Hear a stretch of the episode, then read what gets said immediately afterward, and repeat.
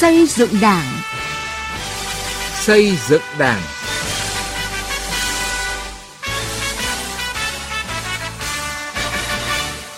Kính chào quý vị và các bạn. Chương trình xây dựng Đảng hôm nay có những nội dung sau. Công tác phòng chống tham nhũng tiêu cực tiếp tục được tăng cường và đạt nhiều kết quả quan trọng. Bắc Ninh, nửa nhiệm kỳ đã đạt được nhiều kết quả trong công tác phòng chống tham nhũng. Người nối ý đảng với đồng bào La Hủ ở Lai Châu. Từ nghị quyết đến cuộc sống.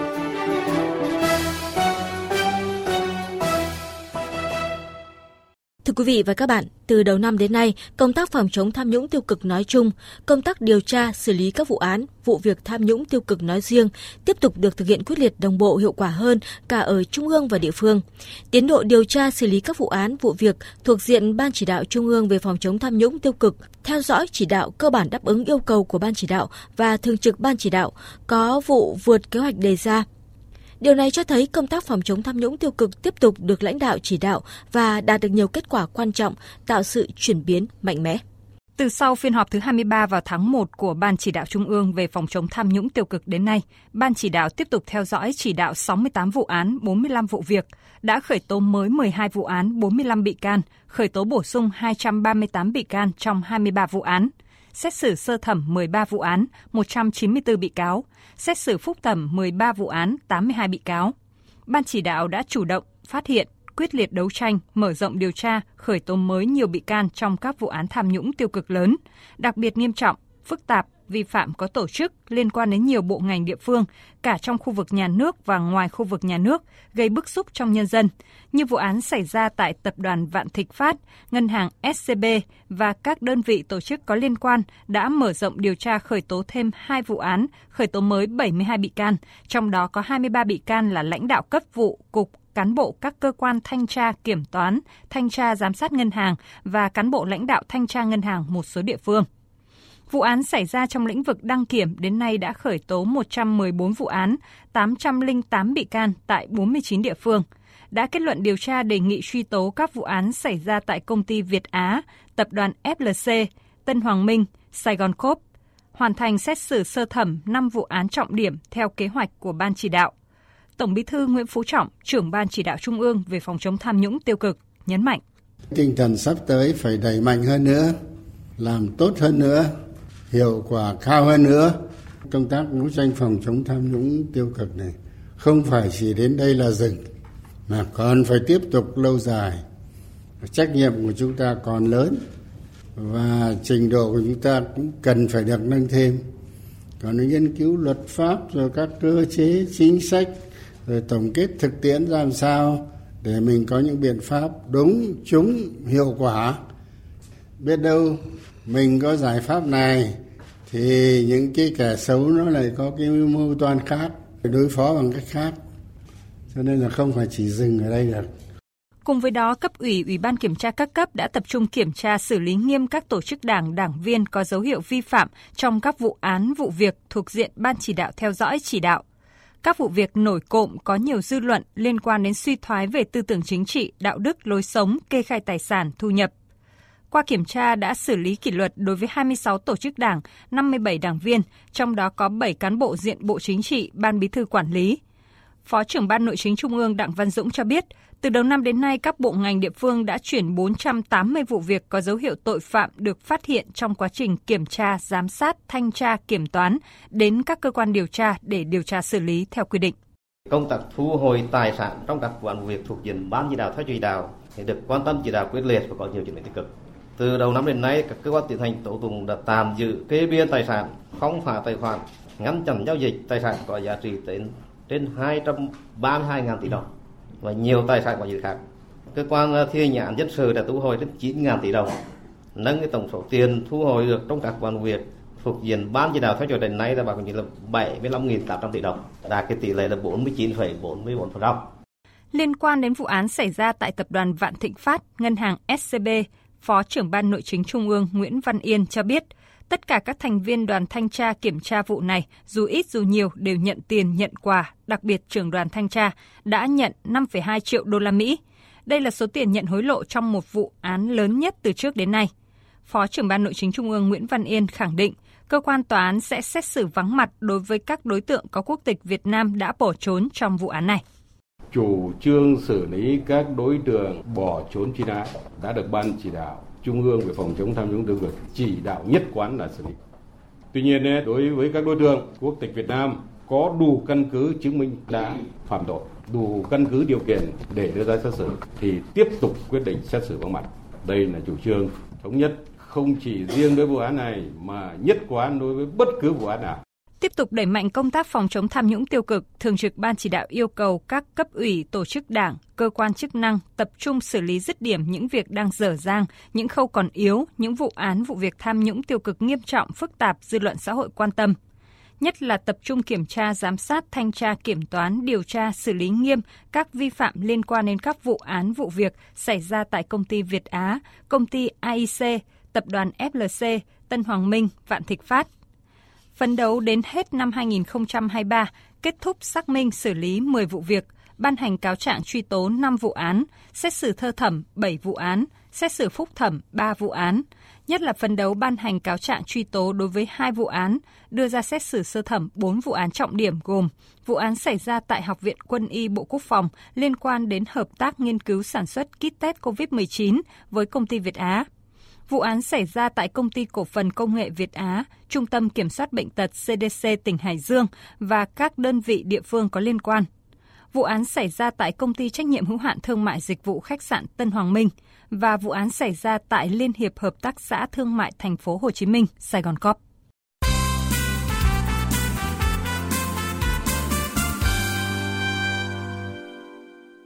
Thưa quý vị và các bạn, sau gần 3 năm thực hiện nghị quyết đại hội 13 của Đảng, công tác phòng chống tham nhũng tiêu cực trên địa bàn tỉnh Bắc Ninh đạt được những kết quả tích cực, góp phần nâng cao uy tín của Đảng, chính quyền các cấp, tạo lòng tin trong quần chúng nhân dân. Về nội dung này, phóng viên Đài Tiếng Nói Việt Nam phỏng vấn ông Lương Duy Thiệu, Phó trưởng ban nội chính tỉnh ủy Bắc Ninh. Mời quý vị và các bạn cùng theo dõi. Thưa ông ạ, trong thời gian qua thì ờ, công tác đấu tranh phòng chống tham nhũng tiêu cực đã được ờ, tỉnh ủy Bắc Ninh quan tâm lãnh đạo chỉ đạo như thế nào ạ? Ngay từ đầu nhiệm kỳ, thì tỉnh ủy Bắc Ninh đã xác định đấu tranh phòng chống tham nhũng lãng phí tiêu cực là nhiệm vụ chính trị quan trọng số 1. Ban Thường vụ tỉnh ủy đã ban hành nhiều văn bản để lãnh đạo chỉ đạo thì đồng thời tập trung quán triệt các nghị quyết chỉ thị kết luận của trung ương của tỉnh về công tác phòng chống tham nhũng tiêu cực. Ban Thường vụ tỉnh ủy thì đã chỉ đạo các cấp ủy đảng, chính quyền các cấp, các cơ quan đơn vị thực hiện đồng bộ các giải pháp phòng chống tham nhũng tiêu cực như công khai minh bạch trong tổ chức hoạt động của cơ quan đơn vị, xây dựng, thực hiện các chế độ, những mức tiêu chuẩn trong cơ quan tổ chức đơn vị,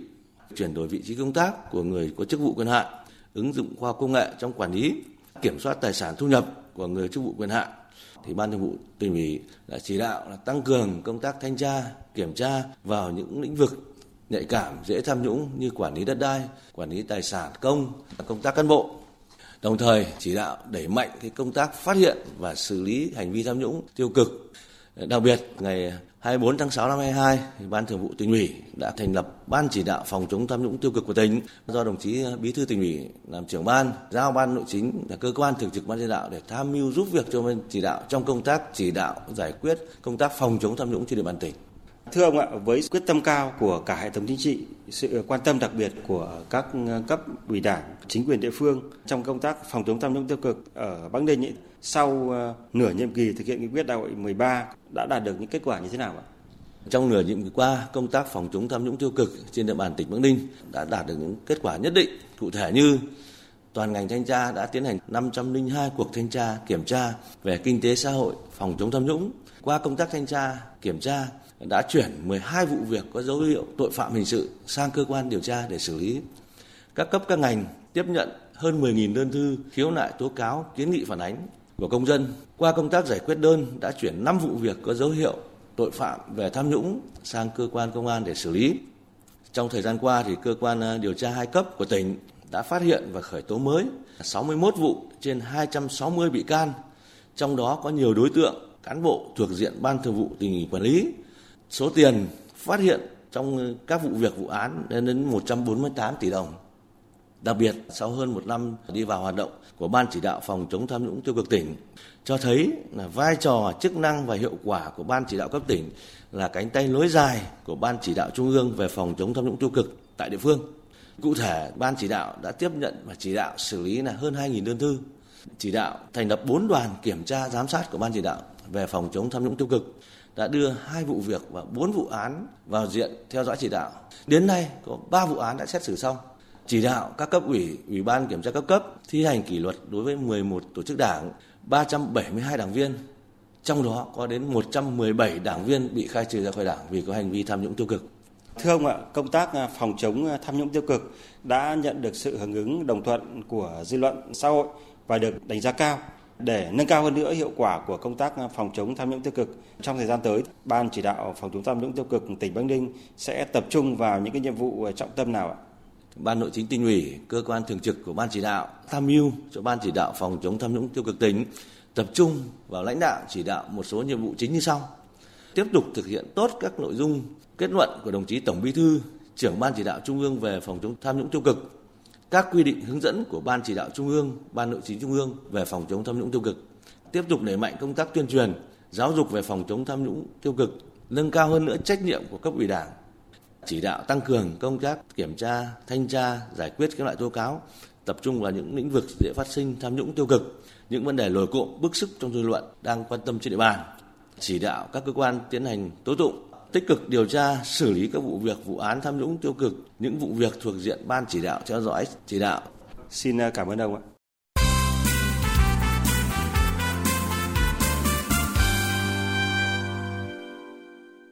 Thưa quý vị và các bạn, bất kể trời nắng hay mưa, ngày hay đêm, mỗi khi hộ dân nào trong bản có việc, ông đều có mặt để thực hiện nhiệm vụ tuyên truyền vận động hòa giải, những nỗ lực không mệt mỏi của ông đã góp phần làm chuyển biến nhận thức của đồng bào La Hủ, một trong những dân tộc đặc biệt ít người ở Lai Châu, đưa cuộc sống của bà con ngày càng đổi thay. Câu chuyện của phóng viên Khắc Kiên, cơ quan thường trú khu vực Tây Bắc kể về ông. Bản Nhú Ma, xã Pa ủ, huyện Mường Tè, tỉnh Lai Châu, nằm treo leo giữa mênh mông núi rừng biên cương. Đây là nơi sinh sống của 100% bà con người La Hủ và đa phần nhận thức còn hạn chế. Để bà con hiểu rõ các chủ trương của Đảng, chính sách pháp luật của nhà nước, và biết áp dụng khoa học kỹ thuật và sản xuất để xóa đói giảm nghèo.